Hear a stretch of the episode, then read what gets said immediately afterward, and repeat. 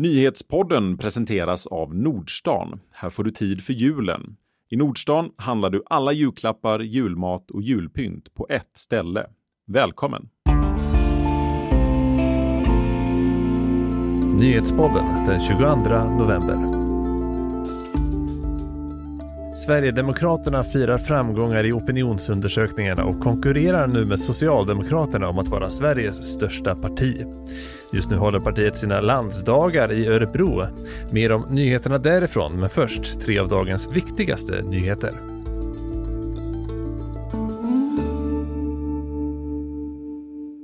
Den man i 20-årsåldern som suttit anhållen misstänkt för mord på den försvunna 17-åringen Wilma Andersson i Uddevalla häktades idag på sannolika skäl, den starkare misstankegraden, något som tyder på att misstankarna mot honom stärkts under utredningens gång.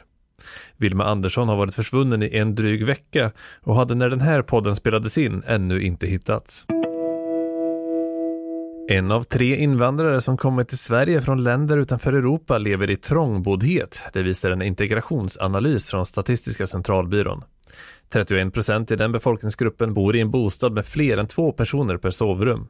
Motsvarande siffra för personer födda i Sverige med minst en inrikesfödd förälder är 2 procent. Analysen visar också att invandrare med kort tid i Sverige generellt är mer drabbade av arbetslöshet och mer ekonomiskt utsatta.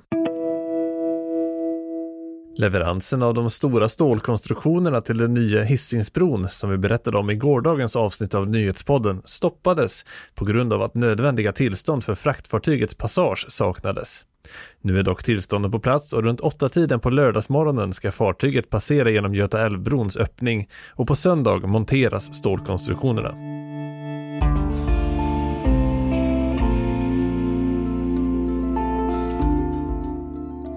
I flera av de senare opinionsundersökningarna är Sverigedemokraterna landets största parti. Även om det inte är statistiskt säkerställt så konkurrerar man nu med Socialdemokraterna om första platsen. GP är på plats på partiets landsdagar och ser en mjukare framtoning mejslas fram. Ja, och med oss direkt från partiet landsdagar i Örebro så har vi GPs politikreporter Anna Ekström. Välkommen till Nyhetspodden Anna. Tack så mycket. De här framgångarna som partiet har haft nu i opinionsundersökningarna, hur märker man av dem på landsdagarna i Örebro? Men jag skulle säga att stämningen här är ju väldigt eh, god. De flesta är glada, det är mycket skratt eh, och väldigt optimistiskt i tal som vi hört eh, tidigare på morgonen av bland annat Mattias Karlsson så har det varit väldigt mycket inriktning på framtiden, hur långt partiet kan nå och att man nu går bra i opinionen och har eh, makt i Sölvesborg och så vidare. Så att det är väldigt optimistiskt läge nu. Och om det här skulle stå sig ända fram till nästa val, de här opinionsframgångarna, så antar jag att mycket just nu handlar om att hitta vägar att faktiskt få inflytande, för det har man ju inte haft hittills. Eh, så vilka kan man säga är de stora punkterna här på landsdagarna? Jo, men en del i detta handlar om eh, princip programmet som handlar mycket om partiets ideologi och värdegrund. Och här vill partistyrelsen se ett antal förändringar som mjukar upp partiets politik. Det handlar bland annat om att man inte längre vill eh, skärpa aborträtten. Det handlar om att eh, man numera ska kunna ha dubbla medborgarskap. Det handlar en del om minoritetsfrågor sådana här eh, riktiga värdegrundsfrågor. Man vill också ta bort eh, den här frasen om nedärvd essens som har fått väldigt mycket kritik. Så det är många frågor som har varit kontroversiella som andra partier har eh, sett att ja men SD är inte ett parti som alla andra. Och de här eh, frågorna vill man nu ändra en del i. Just det där med nedärvd essens, det är ju det, är det kanske allra mest kontroversiella som finns i hela deras principprogram. Eh, vad är det man vill ändra det till i så fall? Eh, egentligen så är det inte så stora förändringar utan det man säger är att det här begreppet det har missuppfattats. Det har vantolkats för att vara rasistiskt så man stryker det och sen talar man om eh, biologiskt arv. Det handlar om, eh, om en medfödda skillnader mellan män och kvinnor som partiet då ser det så att i praktiken så är det ingen större förändring. Det, också, det sa också Mattias Karlsson själv till mig, den avgående gruppledaren att det egentligen inte är en förändring utan det handlar om att man inte ska missuppfattas. Man vill helt enkelt inte bjuda de andra partierna på det här. Mm. Men innehållet är i, i grunden detsamma? Ja, men precis. Och du nämnde ju abortlagstiftningen också. Det är ju någonting som Sverigedemokraterna har brottats med just att locka kvinnor som väljare. Eh, på vilket sätt vill man ändra sig där? Där vill man ju numera följa den lagstiftningen som finns, alltså att man ska ha rätt till fri abort Eh, fram till och med 18 veckan istället för den 12 veckan som man tidigare har drivit. Så att man ska helt enkelt följa lagstiftningen och, och som du sa så handlar det ju mycket om eh, att eh, locka kvinnor, att locka yngre väljare. Just bland kvinnorna har man ju haft väldigt svårt att få dem att rösta på SD och även om det nu har stödet bland kvinnor har ökat speciellt bland LO-väljarna eller LO-grupperna till exempel så har man fortfarande väldigt, väldigt svårt att nå eh, unga kvinnor främst. Ja, det har man ju kunnat se i tidigare opinionsmätningar att eh, det är en förkrossande stor andel män som röstar på SD, eller som kan tänka sig att rösta på SD, eh, men inte lika många kvinnor. Men partiets eh, stora fråga är såklart migrationsfrågan, invandringsfrågan. Ehm, där kanske man inte kan vänta sig några stora förändringar, eller hur pratar man om, om den frågan på landsdagarna? Man lyfter ju fram eh, mycket om att man ska skärpa migrationspolitiken och så vidare. Det går ju väldigt mycket i linje vad partiet har velat göra tidigare. Eh, det man vill se som ligger på förslag från partistyrelsen eh, det handlar om att man ska ha netto minus invandring från ja, men asylinvandring. Och då handlar det om att man både ska täppa till och ha ett asylstopp samtidigt som man vill eh, öka på möjligheterna till återinvandring och därmed uppnå minussiffror. Och det är den här utgångspunkten då som det är tänkt att partiet ska använda i förhandling med andra partier. Mm. Men hur funkar den inställningen med den asylrätt som eh, finns i Sverige och i många, i stort sett alla andra länder? Det partiet menar är ju att asylrätten innebär att eh, man ska ha rätt att eh, söka skydd i ett annat land.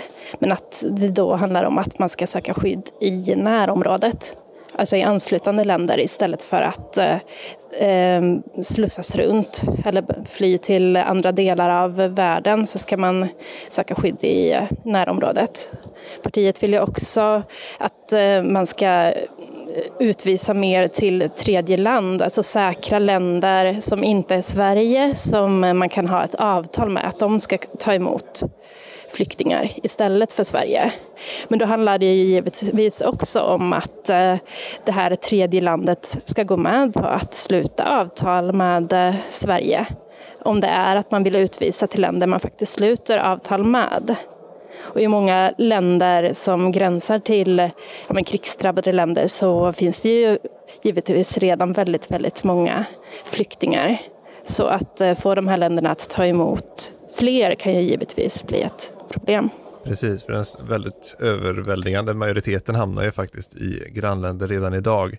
Ehm, men om vi tittar bort från sakpolitiken lite grann så kan man ju också nämna att det har skett ett ledningsskifte kan man säga Eh, Mattias Karlsson, han slutar som gruppledare i riksdagen och eh, Henrik Winge tar över. Påverkar det partiet på något sätt? Kan vi se en ny inriktning eller något annat liknande?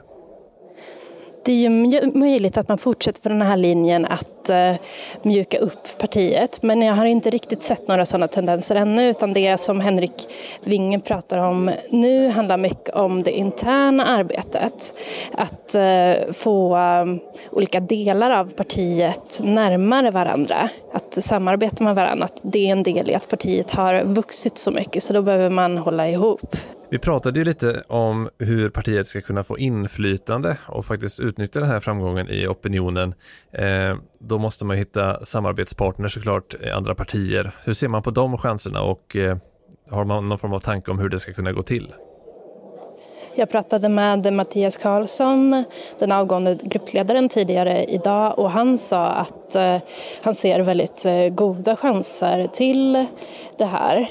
Eh, mycket hänger ju på att eh, partiet lyckas eh, hålla kvar i opinionen och eh, vara så stora som de nu har varit och att M, KD och SD faktiskt blir så stora att de kan bilda en majoritet. Men han trodde också att väldigt många grupper inom Moderaterna egentligen främst vill återupprätta alliansen.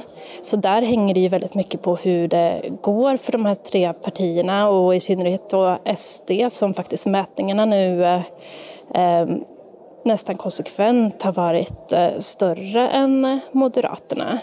Det kan ju ta emot för Moderaterna såklart att lämna över ledartröjan till någon annan som man säkert skulle behöva göra i sådana fall. Jag tror att eh, Sverigedemokraterna inte kommer att eh, kräva en statsministerpost men däremot någon form av betydande inflytande för att det är ett så pass stort steg att antingen sitta i en regering eller vara stöd till en regering. Så att bara det är ju en väldigt eh, bra väg framåt för partiet som faktiskt har varit eh, väldigt alienerade fram tills de, men de senaste åren. Och allt det här hänger också på att eh, de här opinionsframgångarna håller i sig, för vi vet ju av erfarenhet från tidigare val att det kan vara stora skillnader mellan tidiga opinionsmätningar och det faktiska valresultatet. Eh, men vi lämnar rikspolitiken lite grann och blickar hemåt tänker jag, för i Göteborg så har ju partiet inte alls samma framgångar som på riksplanet. Man har skakats en del av interna strider tidigare och så vidare. Är det liksom hela förklaringen till partiets kräftgång här eller finns det mer att ta in i beräkningen där? Något som eh, Sverigedemokraternas gruppledare i eh, Göteborg, Jörgen Fogelklou, själv lyfte fram när jag pratade med honom häromdagen. Det handlar ju om eh, Demokraternas intåg. Eh, det nya partiet fick ju eh, ungefär 17 procent i eh, valet och enligt eh, våra SIFO-mätningar som vi gjorde inför det valet så, så var ungefär en tredjedel av personerna som kunde tänka sig att rösta på Demokraterna i lokalvalet ville rösta på Sverigedemokraterna i riksdagsvalet. Så man ser ju att, att det partiet mer eller mindre har stulit eh, Sverigedemokraternas väljare. I den mån man nu röstar på samma parti i både riksdagsval och lokalval då såklart, men, men det låter ju som en tänkbar förklaring också. Ja, men en, en delförklaring. Sen handlar det ju givetvis om att förra mandatperioden i Göteborg var ju väldigt stökig. Det var mycket interna bråk under den perioden och tanken nu då är att man ska kunna växa genom att inte skapa mera bråk och inte ha, skapa stora rubriker med negativa skriverier och så vidare utan att man ska hålla sig relativt lugna och då tror Jörgen Fogelklou att man automatiskt kommer att växa också att anses mer seriösa för andra partier att samarbeta med. Men det man kan säga där är ju också att det är ju ingen som behöver samarbeta med Sverigedemokraterna i Göteborg. De har inte den här tydliga vågmästarrollen och eh, är så pass små så att eh, eh Jörgen Fogelklou menar då att om partiet växer så kommer de andra partierna tvingas att eh, samarbeta med Sverigedemokraterna. Men så ser det ju inte ut idag. Ja, och när den här podden spelas in så har ju inget av de här förslagen som vi pratade om tidigare, förändringar i partiprogram och så vidare, eh, varit föremål för omröstning, utan det kommer ske senare ikväll. Så det, vill man följa den utvecklingen ska man nog röra sig till gp.se eller läsa papperstidningen imorgon. Eh, men tills dess får jag tacka dig Anna för att du var med och berättade om detta i Nyhetspodden. Tack så mycket. Du har lyssnat på Nyhetspodden som sammanställdes 15.30. Dagens avsnitt presenterades av Nordstan. Vi hörs igen imorgon